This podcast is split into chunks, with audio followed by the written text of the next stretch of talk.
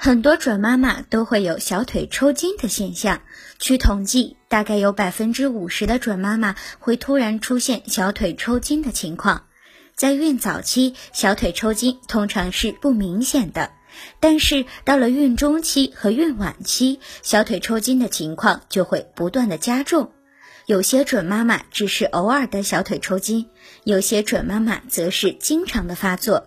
准妈妈小腿抽筋一般都是由孕期缺钙导致的，在整个孕期，孕妈妈对钙的需求量增加，并且会随着胎儿的生长发育，尤其是对胎儿的骨骼发育，钙是必不可少的物质。